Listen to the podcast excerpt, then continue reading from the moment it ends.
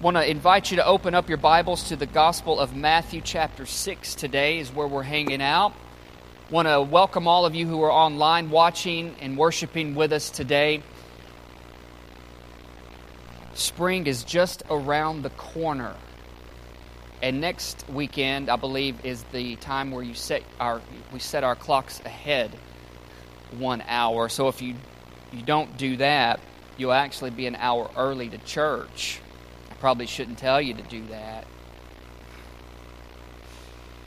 Oh, praise God. Listen, if you're just joining us, picking up with us right now, we are, have been in a series called Matters of the Heart where we are walking through the Sermon on the Mount, uh, one of the longest uh, pieces of teaching that's recorded in its entirety from start to finish that's recorded in the Gospels. And uh, Matthew has it all Matthew 5, 6, and 7. And we're in the second half of chapter 6 today and we're gonna we're gonna get there here in just a moment. But I, I, I want to point out today, uh, the first Sunday of March is, is really always an important Sunday for us as the life of as a church because the first Sunday of March seven years ago was our first Sunday in this location. Uh, seven years ago today on this Sunday. Now the number date changes, but the first Sunday stays the same as you know. But listen, seven years ago, the number seven means completion. And uh, this is a year of, of some significant dates. And I'm not one who gravitates to numbers all the time, but when, when there's more than one that kind of happens, I, I, I, think I have to pay attention to that. And I shared some of these uh, with you. And uh, a few weeks ago, uh, as we started this particular series, and um, and this that was one big one right there. And one of the things that the Lord is setting us up for this uh, this spring is He's He's prepare, preparing us through this this particular series, Matters of the Heart. As we get to the end of this series, the end of March, we're going to be um, I'm going to lead our, our congregation through a prayer of spiritual vow renewal to the Lord that as a, as a church body, as, as believers, as followers of Christ, a, a time of sincerity and, and uh, reflection and, um, and, and, and, thankfulness and a time of renewing our hearts to the, to the Lord, a, a, a spiritual vow renewal. So you'll hear more of that as we go through the month of March, but I want you to be ready for that. That's what Joshua told the people of Israel in Joshua chapter 3 when it, hit, when it was his time to lead. He told the people, he said, Hey, we're getting ready to cross over the Jordan, go into the promised land. We're actually going to do it. And but here, before we do that, here's what we got to do consecrate yourself, set yourself apart right now, today, because tomorrow the Lord will do wonders for you and among you. And if we want God to do wonders for us tomorrow, we have to set ourselves in preparation today. And so that's what we're aiming and shooting ourselves for in, in, in, that direction, aiming in that direction. And so, also in kind of Easter is a month away uh, as well.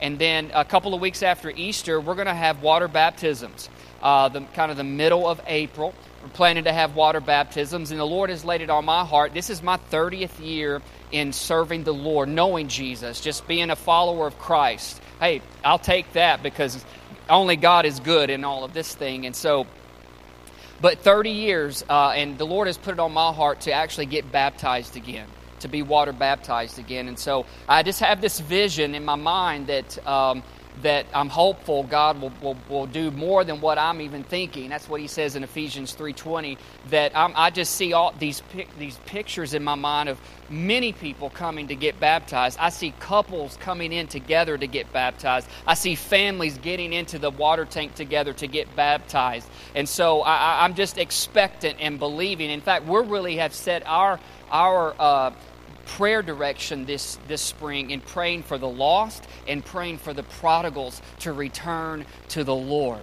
There's no doubt that there that, that if you in any time there is spiritual battles and spiritual warfare that goes on and, more, and it happens more when we set our sights intently on Jesus, the kickback, the resistance, the opposition from the enemy really goes into play And, and I just am feeling that today. I'm feeling that there is some serious spiritual opposition to what God wants to set in motion, to what God wants to break through in our lives, and what He wants to do in your heart and in your families and in this church. And so I, am asking you to, to pray with us through this month and through this series as we approach Easter and, and, and get to that, to be prayerful about praying for the lost a lost friend, a lost loved one, a lost neighbor, um, maybe a stranger your, your path may take you across that you can pray for. Uh, and pray for the prodigals, the ones who have tasted and seen how good God is, but have left the table and are tasting things of this world right now. Pray them back to the table because the table is set, the table is ready, and at Jesus' table, we're all welcome. We can all come and sit. He prepares a place for us. And so I just want to encourage you to get your faith up,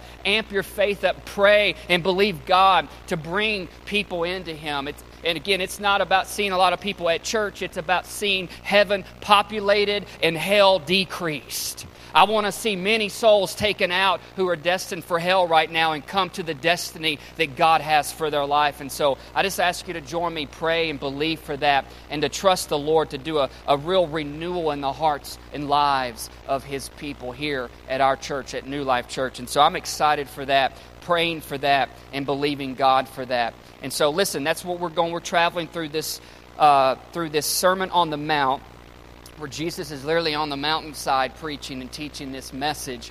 And we're going to pick up in the second half of chapter six. And this is that whole part where he talks about don't worry and you know store up treasures in heaven and you know seek the kingdom of God first and he tells us not to worry again and he says don't worry again you know that that part. So we're, we're, we're going to get into that part and, and i've been preparing for that this week and and uh, my mind been wanting to worry this week how about that jesus said don't worry. And what does my mind do? Tries to worry. It's like a parent telling the kid you can't go over there or eat that candy right now. And what do they want to do? Sneak around and get that candy because you said don't do it.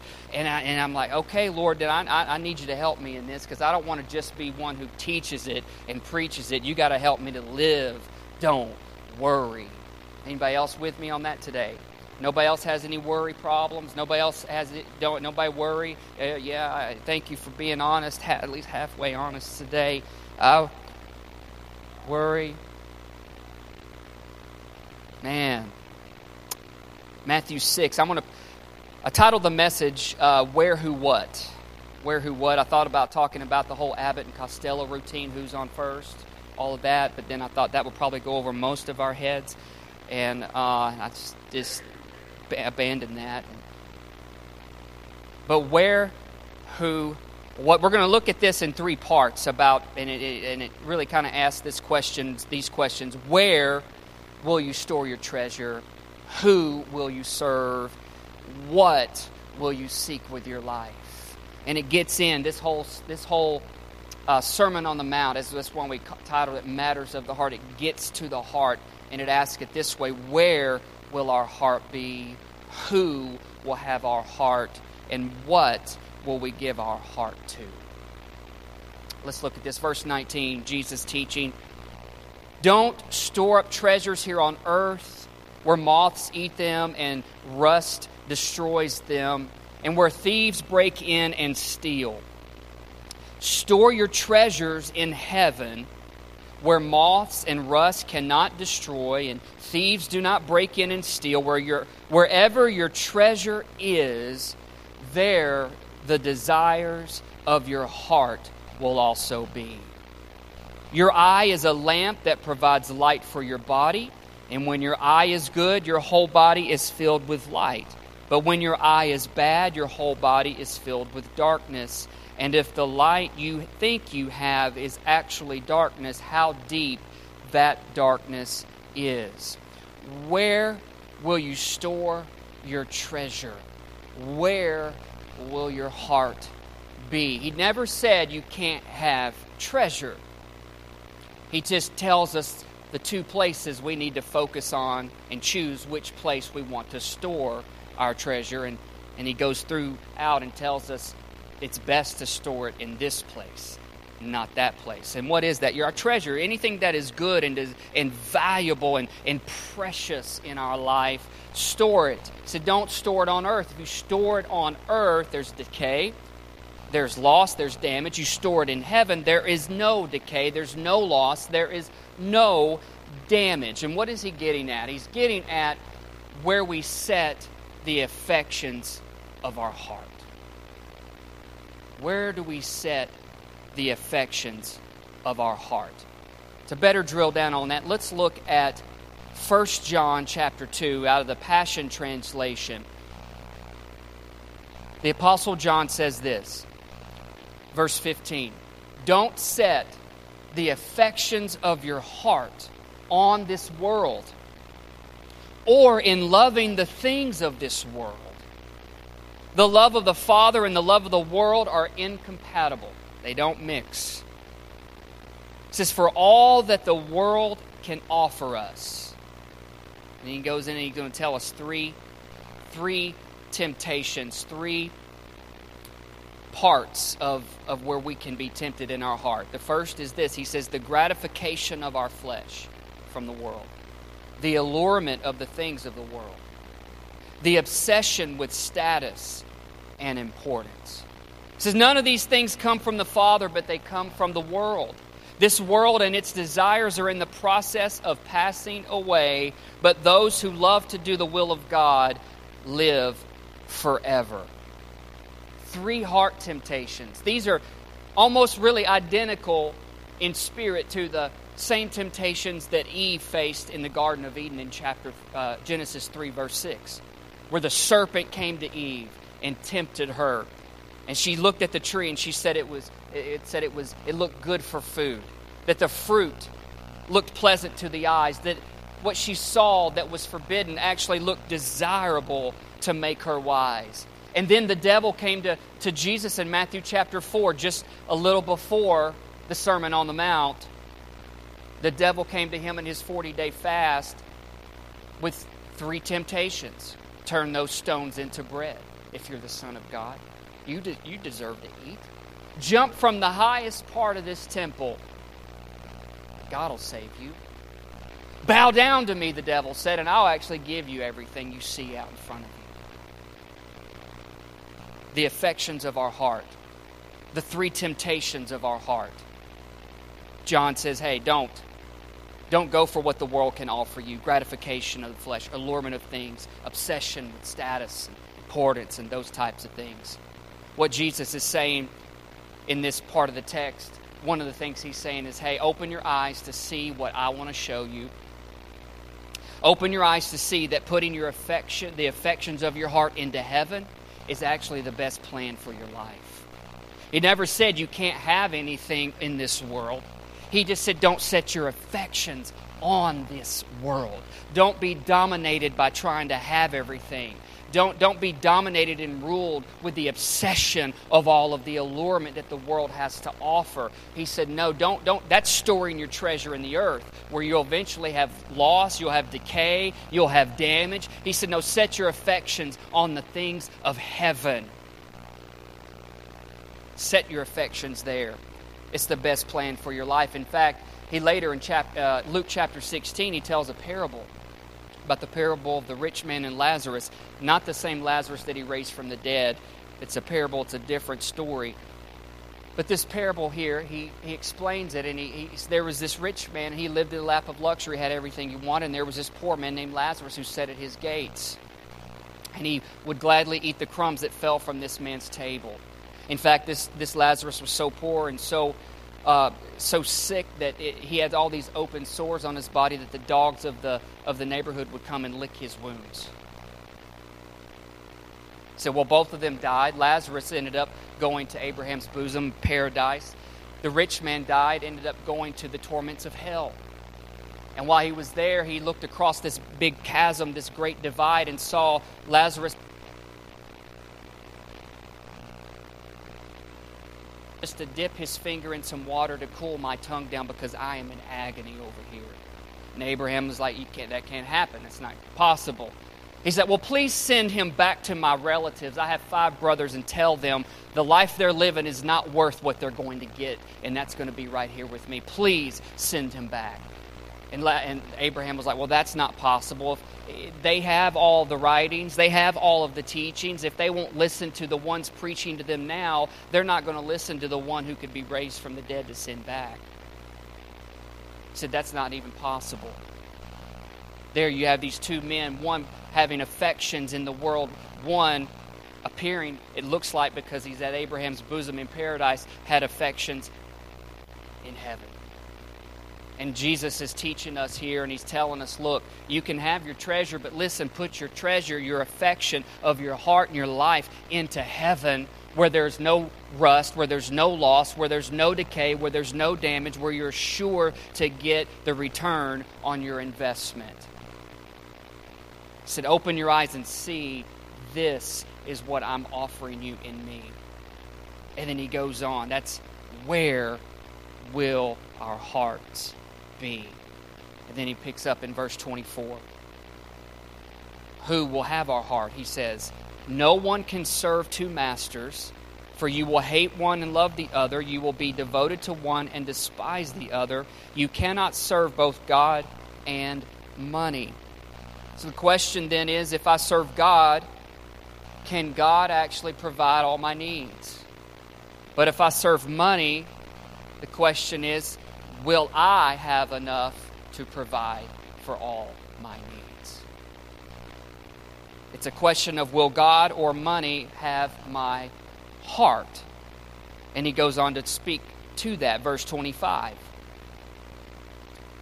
He said, With God, this is why I tell you, said that that is why I tell you not to worry about everyday life.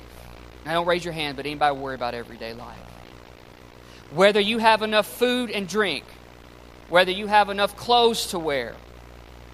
He said, Isn't life more than food and your body more than clothing? He's telling us this is why I tell you, don't worry about everyday life. And then he uses two examples. He uses the birds.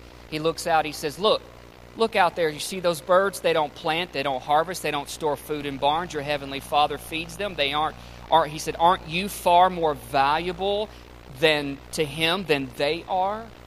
Can all your worries add a single moment to your life? And he doesn't stop there. He goes on and uses another example. He says this in verse 28. And why worry about your clothing? He said, Look out at the lilies of the field and see how, they how they grow. And they don't, they don't work, they don't make their clothing. Yet Solomon, in all his glory, was not dressed as beautifully as they are one of the richest, says, And if God cares so wonderfully for wildflowers that are here today and thrown into the fire tomorrow, He will certainly care for you. Why do you have so little faith? So he segues into this about who will actually have our heart. Will God have our heart? Or, do, or will money of this world have our heart? You at the birds, they have everything. Look at the fields, the lilies, the flowers, beautiful as they are. They don't worry about themselves being able to grow. They just do what was put in them to do, and they make it happen. It happens. He says, Look, God will care for you. You're more valuable than all of those things. And Jesus is getting at look, if you serve the Lord and He actually has your heart, then He will actually care and provide for you. See, it takes the, he's taken all of this responsibility, again, from the letter of the law that he started out with in chapter 5, and he brings it back to Jesus being the one who came and fulfilled all of the law. And so when Jesus is in us, and we ha- and he has our heart and we follow him there is a there's a representation that God the Father has on behalf of Jesus in a believer's life that the onus is on our Father, our Heavenly Father, our God. In fact, I uh, teased with this verse earlier, Ephesians 3.20. Our God is able to do exceedingly and abundantly above all that we ask or think according to the power that works within us. Think about that. He's able to do exceedingly and abundantly above all that we ask and even what we may think. Whatever we're capable of asking, He's able to do beyond that. Whatever we're capable of thinking, He's able to do above that and beyond that. Now, He has a time, He has a plan, He has a process, He has things uh, to. He has the he can connect all of the dots at the right time. Just because he doesn't do it when we want him to do it doesn't mean he can't do it or is unable to do it. The trust factor to our God, okay?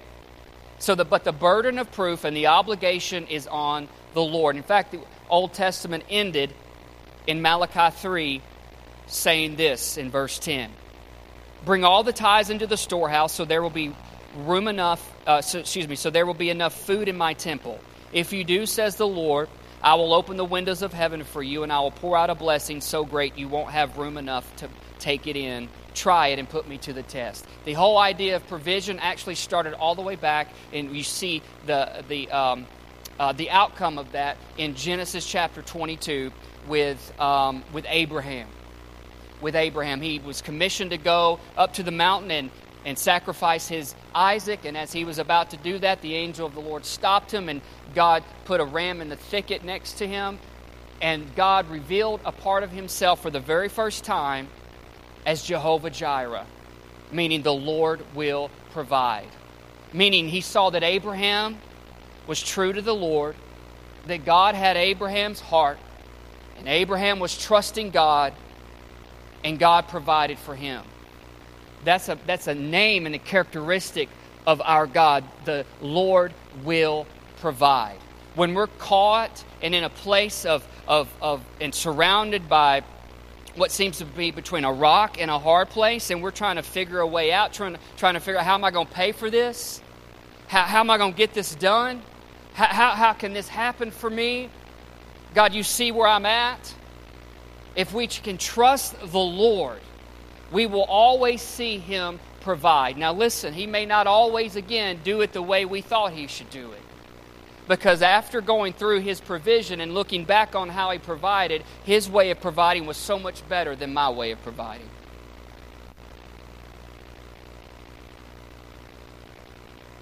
But He works that way. And the Old Testament shows that there and, and, and, ends with that, and then it carries on in the theme of the Lord providing. In 2 Corinthians 9, you can look at this example.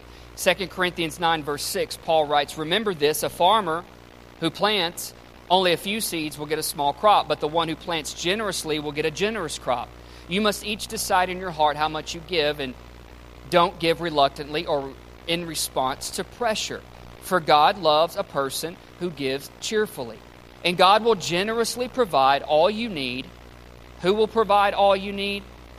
God will generously provide all you need. Then you will always have everything you need and plenty left over to share with others. That's what he told Abraham. You are blessed to be a blessing. That's just not some cute little Christian phrase that we're supposed to spout out and memorize and say, you know. No, you're blessed to be a blessing. Why? Because that's how the kingdom of God operates. God wants to bless so that you can be a blessing. God wants to put into you so that you can have not only your needs met, but then have some left over to be able to share and help in other people's places of their needs. Anybody ever been helped by anybody? Anybody? You ever been helped by anybody? I'm not talking about get, be given $100,000, although that would be pretty cool. But have you ever been helped by anybody? Anybody ever helped anybody in here? Uh, let me see your hand. Anybody ever helped anybody in here? Come on, work with me, church, today. Aren't you glad that somebody helped you, even if you felt like, man, this is so embarrassing that somebody is having to help me out? You know what that's called? It's called pride. But you know how faithful God is?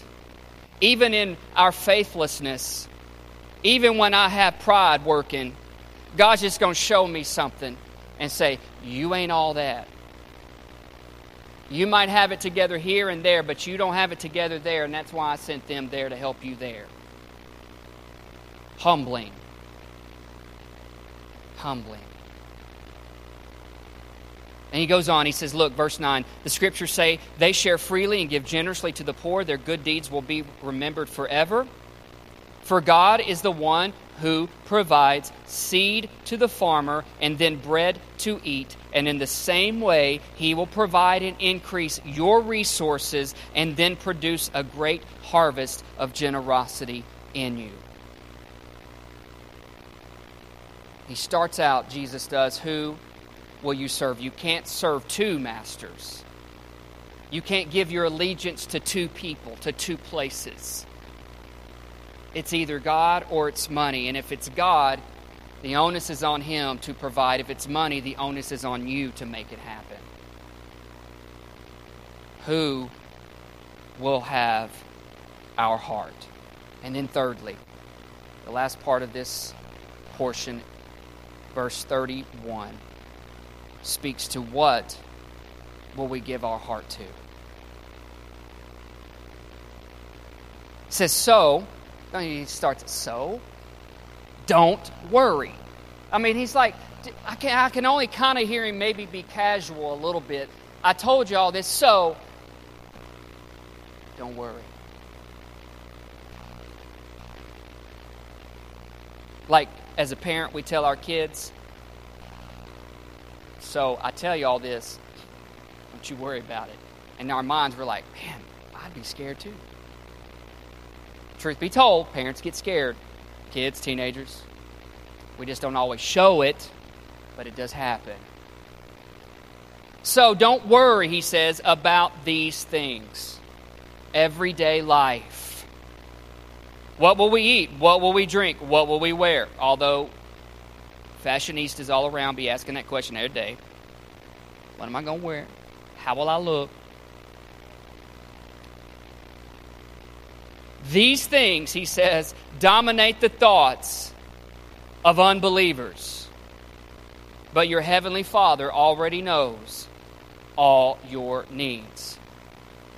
So he's getting and driving down a point. You don't have to worry, and you can be free from worry when you truly serve God. He never told us in any of the context of Scripture you go through the rest of the Gospels, he never said you won't have problems. In fact, he said you're going to have problems. He was straight. He's like, you're going to have some problems. You're going to have some trials. But take heart, take, have courage, and, and have peace because I have overcome the world. I conquered it. I TKO'd it. I slammed it. I put the world in a tap out situation and it could not tap out. I overcame. So you're going to have problems. You're going to have places you're going to get into that are going to be challenging and difficult. But he says, look, you don't have to worry and you can be free from worry when you serve God with your whole heart. How? How can I not worry? How do I keep from worrying? How does that happen? He tells us first listen, if you don't believe and you don't follow me and God doesn't have your heart, worry will dominate your life. Worry will dominate your life.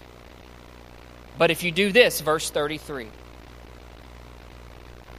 seek the kingdom of God above all else, live righteously, and He, God, will give you everything you need. The Greek translation in there says continuously seek, constantly seek the kingdom of God and his righteousness. How do we not worry? How can we be free from worry? Constantly seek the kingdom of God, his leadership, his lordship in my life. Constantly seek his righteousness, his way of doing it. His way of being here. Constantly seek. So when worry is there, when I'm in need and I feel freaked out and I'm scared or I'm afraid or I got a big mountain and a problem that I don't know how to solve or get over, what do I do? Do I live in anxiousness? Do I live stressed out? Do I live in fret? Do I live in worry? Jesus like, don't worry. Seek the kingdom of God. Here's what he's saying Look, when worry tries to show its face to you, when worry tries to creep up in your life about something, you gravitate to and you seek constantly the kingdom of God, His reign in you, His rule over your life, His lordship over you. It's not just your soul, but it's your spirit, your soul, and your body. It's everything about you. God cares about everything about you. He cares about the test you're going to have this week. He cares about the interview you're going to have. He cares about the problem you have. He cares about everything in your life. But if you want to handle it and you want to do it, then seek first the world and the way it functions and the way it operates. But if you want God to be in control, constantly make yourself kneel before Him, humble yourself before Him, and tell Him, God, I am scared and I am worried and I just don't know what to do in this situation, but I'm just going to tell you about it. That's seeking the kingdom of God. That's not complaining. That's not whining. That is telling yourself, Self, you can't make it happen, but God can make it happen. One of my favorite parables is in Matthew 13, the parable of the mustard seed. Chapter 13, verse 31, Jesus tells this parable The kingdom of heaven or the kingdom of God is like a mustard seed planted in a field. It is the smallest of all seeds, but it becomes the largest of garden plants and it grows into a tree, and birds come and make nests in its branches. The kingdom of God is like this mustard seed, starts small but grows big. In fact, it grows so big it becomes the largest of the garden trees. And it doesn't just sit there and look pretty, but it also becomes a home, a safe haven for the birds of the air where they make their nest, where they produce offspring, where they raise their little ones and prepare them to fly on their own. The kingdom of God is like that. He doesn't give us the fullness of His kingdom here, He gives it in bits and pieces. And, it, it, and other parables explain it grows and it has to be worked into our life, has to be kneaded in worked in. But it grows. It starts one size, but it increases over time if we want it to, if we will constantly seek it, if we will constantly look for it, and we will allow His leadership, His lordship, His way of doing life, His way of being in this life. If we will let that dominate us, let that rule in us, His kingdom will grow so strong. It will grow so strong to where that he tells us, Seek after that which can be big in me. Seek after that which can hold me and my life together. Seek after that which can hold me and my life up. Because let's face it, if we could hold ourselves together, we would be good at it by now. We wouldn't be falling apart. We wouldn't be losing sleep. We wouldn't have conflicts in our life if we could hold it all together. We can't. But there is a thing that can the kingdom of God. And He says, hey, that's how you not live a life of worry. That's how you not let worry dominate you. Seek that which can hold your life up and make you strong. For in fact, he, the writer of Hebrews tells us that the kingdom of God is actually unshakable. All the trees are susceptible to the wind when it blows. Lot can break depending on the force of the wind. Lot can be picked up and uprooted and moved. But the kingdom of God's tree like this mustard seed that grows, it's not susceptible to the forces of nature. It's not susceptible to the forces of this world. No, it stays steady. It stays anchored. It stays strong. It says it is unshakable and unmovable. It can't be bent. Now, I don't know about you, but I think I would put all my eggs in that basket. If I'm going to climb a tree, I'm going to climb the one that's called Kingdom of God. And here's the thing about it its branches aren't way up where you can't reach them, it starts here.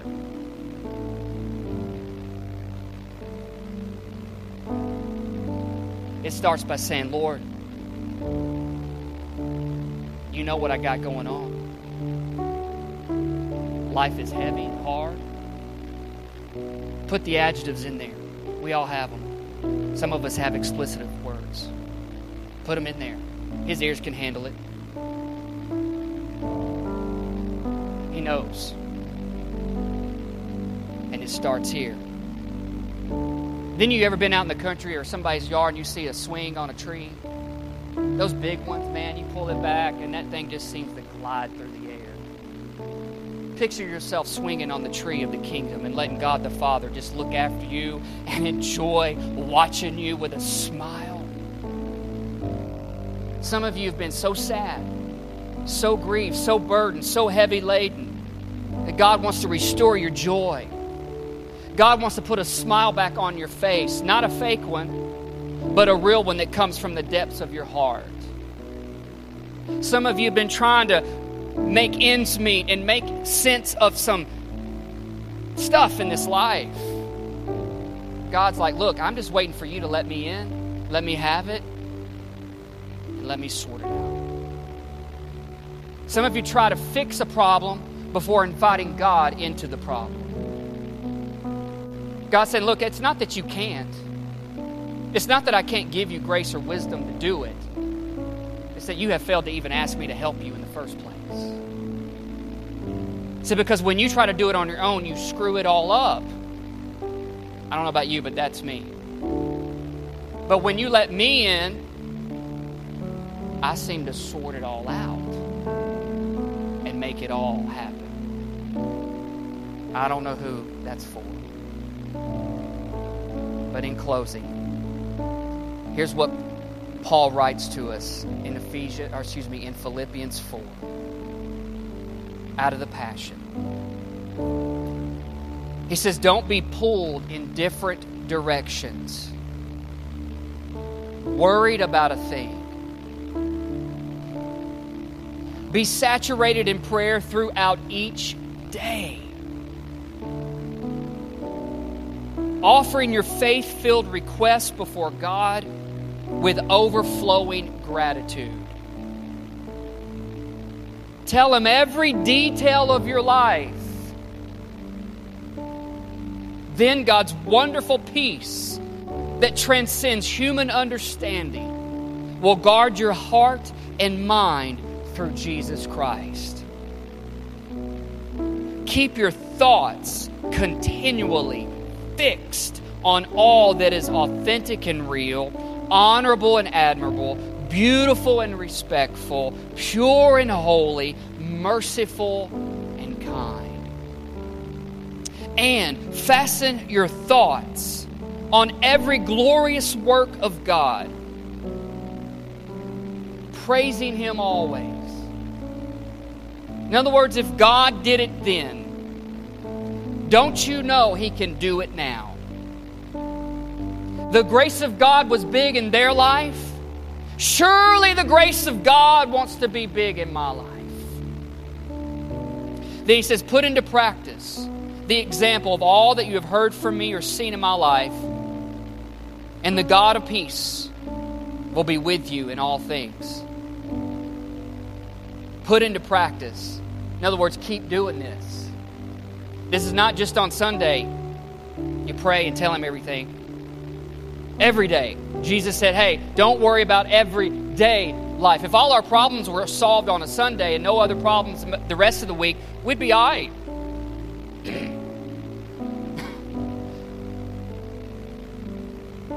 but that's not the way it works. Because he also tells us back in chapter 5 or beginning of chapter 6, actually pray to the Lord and ask Him, Give us today our daily bread.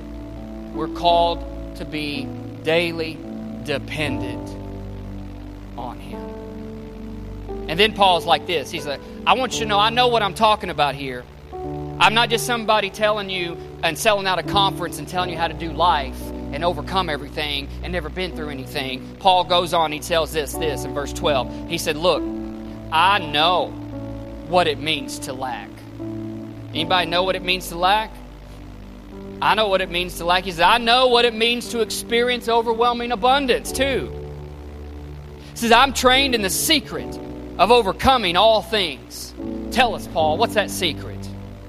whether in fullness or in hunger, whether I have plenty or whether I have little, I find that the strength of Christ, explosive power, infuses me to conquer every difficulty. Every single one. I'd like to live that way, but uh, truth be told, I seem to live a lot lighter when I have a lot more. That may just be me. What's this Jesus getting at? What's our Lord telling us? What's our Savior trying to get to his followers from a mountain, telling us this sermon that's so long?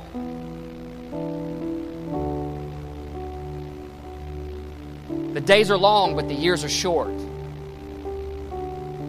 You don't have your whole life ahead of you. None of us are guaranteed it because he ends with tomorrow, don't worry about it. It has enough worries on its own. If you're like me, I like to think through every possible contingency there is out there. I like to plan it. I like to be prepared for it.